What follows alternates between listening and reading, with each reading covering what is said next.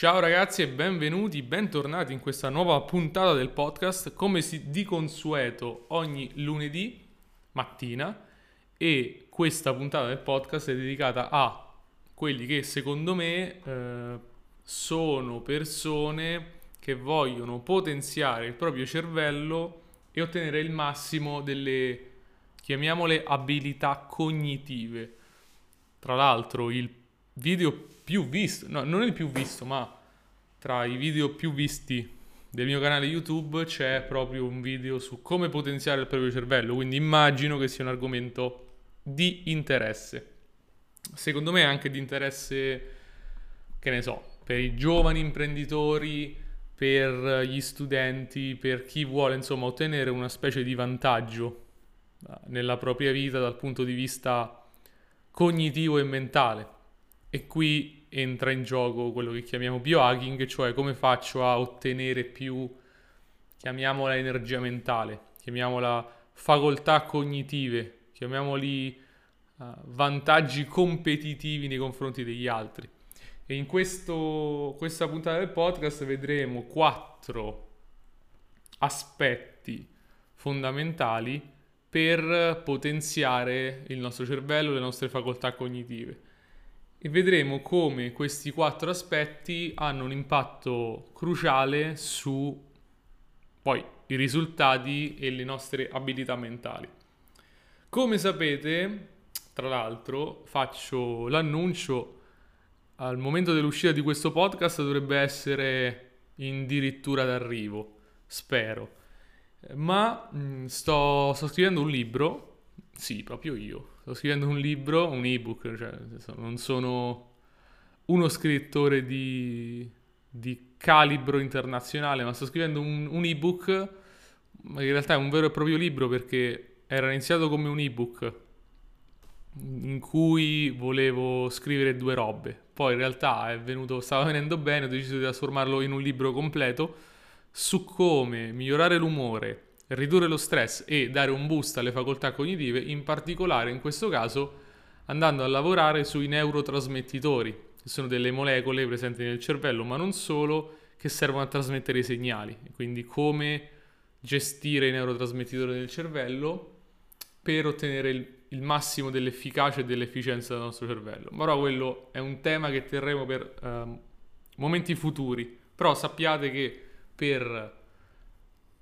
boostare il proprio cervello è un ottimo ge- saper gestire i propri neurotrasmettitori è sicuramente un ottimo modo in particolare per quanto riguarda i neurotrasmettitori eh, riuscire a gestire de- determinati stati d'animo tra virgolette. Quindi se io so che la dopamina è il neurotrasmettitore del voler fare le cose non ho voglia di fare le cose posso utilizzare questa conoscenza e le tecniche per dare più potenza alla dopamina a mio vantaggio per aumentare i livelli di dopamina un mio vantaggio.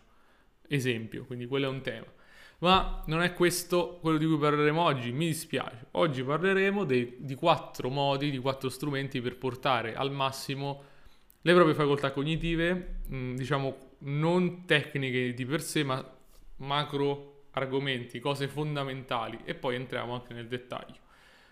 Iniziamo quindi a parlare della cosa più importante, senza questa tutto il resto non conta e sto parlando come, se mi conoscete, del sonno. Se non dormi bene è finita. Tutto uh, quello che facciamo nella vita, tutti uh, i fo- gli sforzi mentali hanno bisogno di energia, hanno bisogno di un cervello pulito, letteralmente perché il sonno pulisce anche il cervello durante la notte e si basano sul, appunto, sul sonno. Quindi dormire bene. Dormire bene è l'unico strumento senza il quale non puoi ottenere il massimo. Gli altri sono residuali. Più o meno, più o meno. Però in realtà copriremo cose molto grandi, quindi uh, tutti sono importanti, ma il sonno è il primo. Se non dormo bene non posso ottenere il massimo della performance. Che succede durante il sonno? Come dicevo prima, durante il sonno, uh, mettiamola così, diciamo che la batteria, vediamo il cervello come una batteria, anche se non è proprio così, uh, ma durante il sonno si ricarica la batteria, che viene vengono rimossi gli scarti, vengono, vengono rimosse le tossine, viene ripulito letteralmente il cervello grazie al fluido cerebrospinale che entra nel, nella scatola cranica, viene eh, ristrutturata la memoria, quindi si passa da memoria di breve a quella di lungo termine, quindi se studio e non dormo è inutile studiare perché non mi ricorderò le cose. Eh, durante il sonno vengono ricalibrati gli ormoni, vengono ricalibrati i neurotrasmettitori di cui abbiamo parlato e vengono effettuate tutte quelle operazioni di eh, ristrutturazione e di pulizia che sono fondamentali per una performance il giorno dopo tutti avrete fatto, ci avete fatto caso, se dormo bene sto bene, se dormo male qualsiasi cosa faccio sto da schifo. E la maggior parte delle persone dorme male anche se non lo sa. Però, visto che non lo sa, è inutile dirglielo, che tanto non ci crede. Quindi parlerò in questo caso con chi pensa di sa di dormire male e ti dirò, devi come prima cosa, come cosa fondamentale, risolvere i tuoi problemi di sonno. Come lo fai?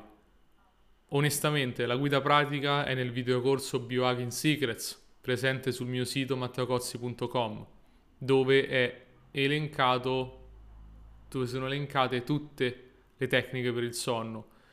I macro argomenti sicuramente sono la gestione della luce, quindi devi imparare assolutamente a gestire la luce, devi imparare assolutamente a um, a evitare quella luce che ad esempio sopprime la melatonina e a favorire e a stimolare attivamente la melatonina la sera. In primis, la luce è l'aspetto fondamentale e non è banale, non è banale. Bastano 4 secondi di luce sbagliata per azzerare o limitare fortemente i livelli di melatonina per 4 ore. Quindi da qui l'importanza e senza melatonina non si dorme bene. Quindi in ottica di luce stiamo dicendo devi stimolare la produzione di melatonina, che non è prendere la pillola, cioè non la pillola del giorno dopo, la pillola di melatonina, perché il bilanciamento della melatonina è, deve essere strettamente controllato, anche perché se io mi prendo un chilo di melatonina e magari dormo, però poi la mattina mi sveglio distrutto perché la melatonina è ancora in circolo e non deve essere così. Quindi è importante andare a lavorare dal punto di vista dei ritmi circadiani, perché questo si tratta, con la luce e gestirla nel modo corretto, quindi la corretta gestione della luce, in particolare chiaramente della luce blu e della luce rossa, che sono quelle due che permettono di stimolare e azzerano la melatonina e vanno dosate come acceleratore e freno nel modo corretto.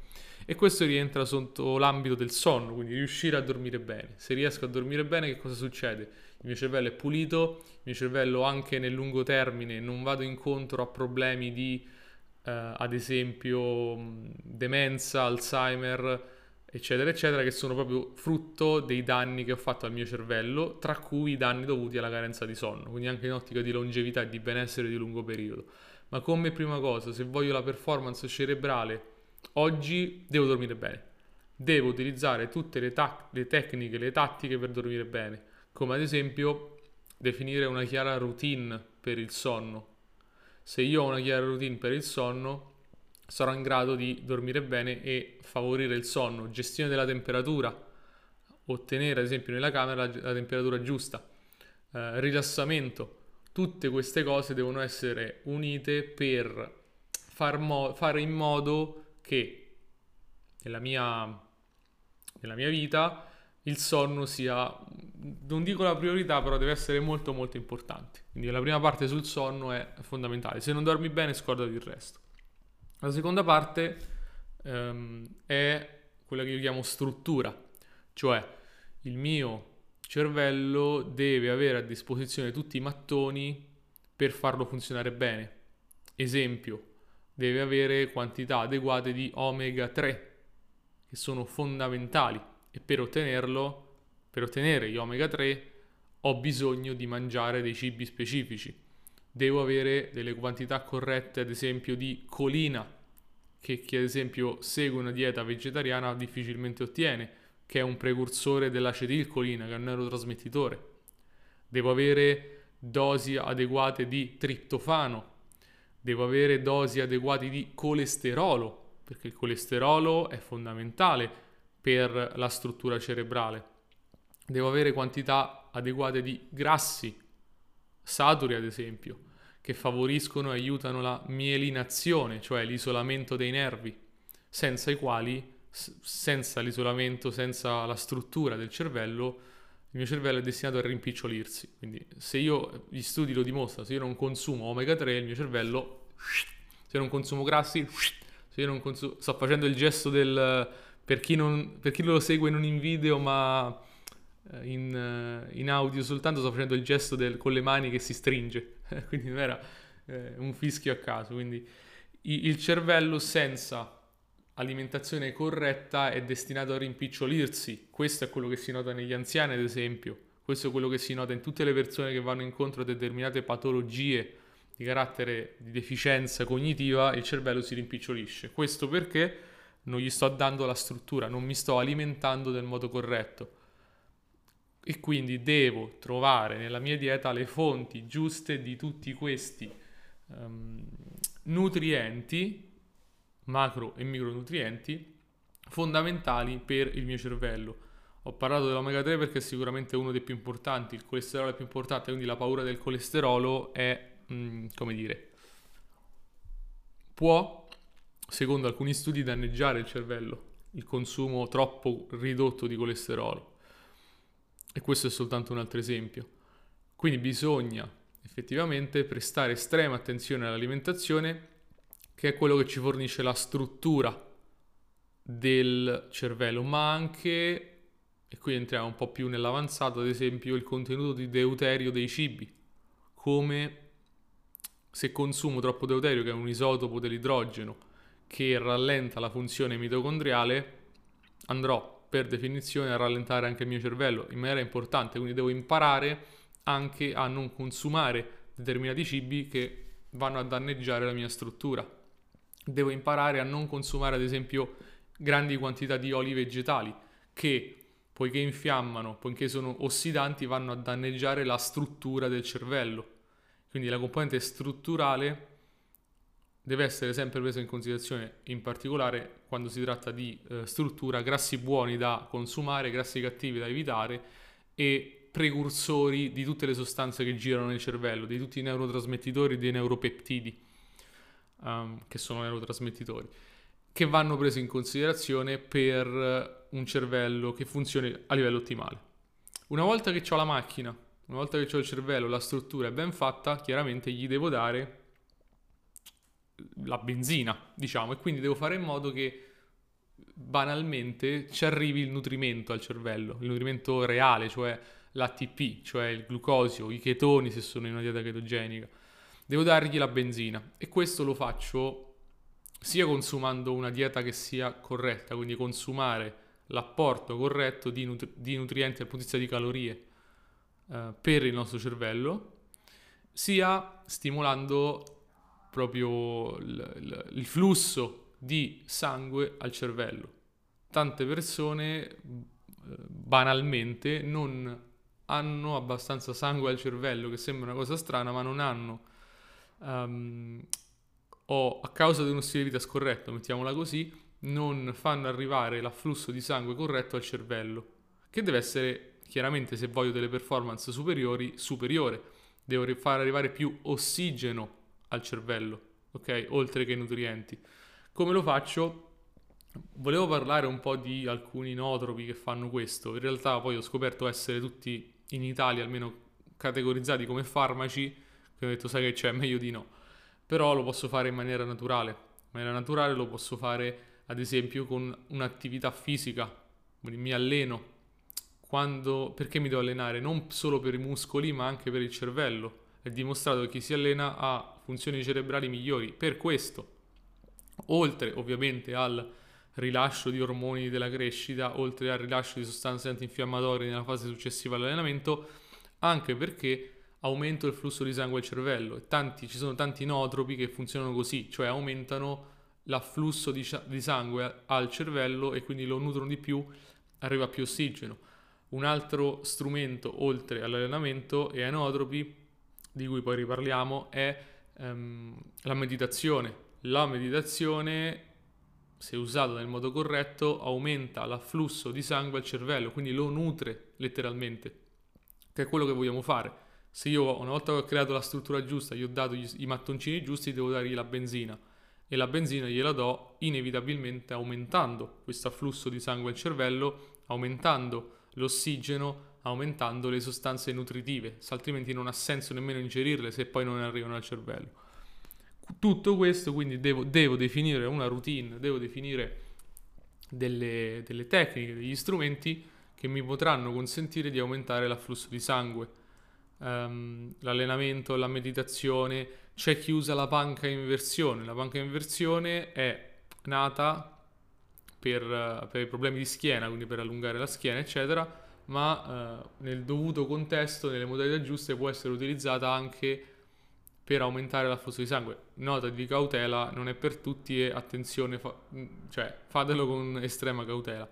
Però è fondamentale andare a contribuire con, con l'aumento di livelli di ossigeno appunto nel mio cervello, quindi anche la respirazione. Ok? Se io e anche questo, la maggior parte delle persone respira male, quindi io lo dico per chi lo sa.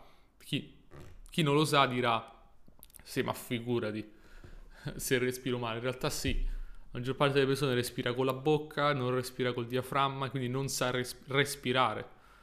Um, e saper respirare è un biohack perché vado a ossigenare meglio il mio corpo, vado a ossigenare meglio il mio cervello e quando il mio cervello è meglio ossigenato funziona meglio, quindi io non posso avere una performance mentale superiore se, no, se non ossigeno il mio cervello, se non so respirare nel modo corretto, ok?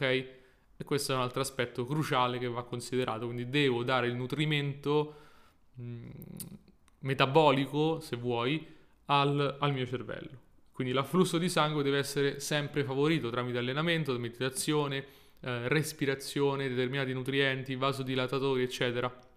Tutto ovviamente con cautela in questo caso, perché stiamo parlando dell'apparato cardiocircolatorio, non fatevi venire un ictus.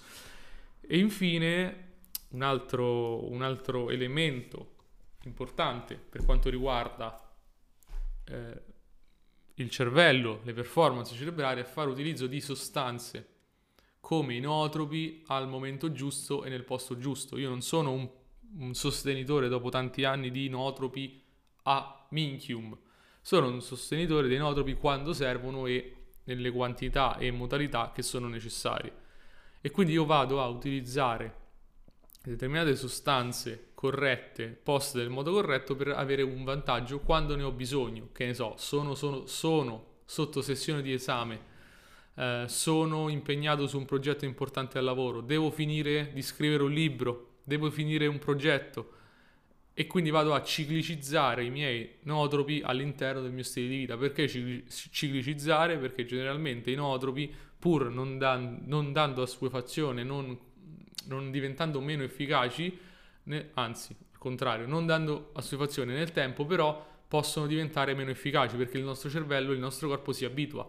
Quindi dopo tre mesi che ho preso il solido integratore, so, il, il NOPEPT, eccetera, assolutamente è sconsigliato dai tutti, chiunque un, abbia un minimo di consapevolezza, prendere sempre lo stesso integratore per sempre o per lunghi periodi, perché il nostro cervello si abitua e quindi bisogna ciclicizzare o lo stesso, quindi fare un mese sì, un mese no, a seconda poi della sostanza. Ci sono sostanze che devi fare una settimana sì e poi un mese no, perché sono molto potenti. Oppure scegliere più sostanze, quindi faccio un mese con una, un mese con un'altra, a seconda degli effetti. E queste sostanze sono generalmente, dispo- sono generalmente hanno generalmente effetti diversi, quindi devo andare a selezionare il nootropo o la sostanza naturale giusta per degli effetti. Esempio, il caffè è una sostanza che sicuramente ha degli effetti di boost sul cervello dal punto di vista energetico.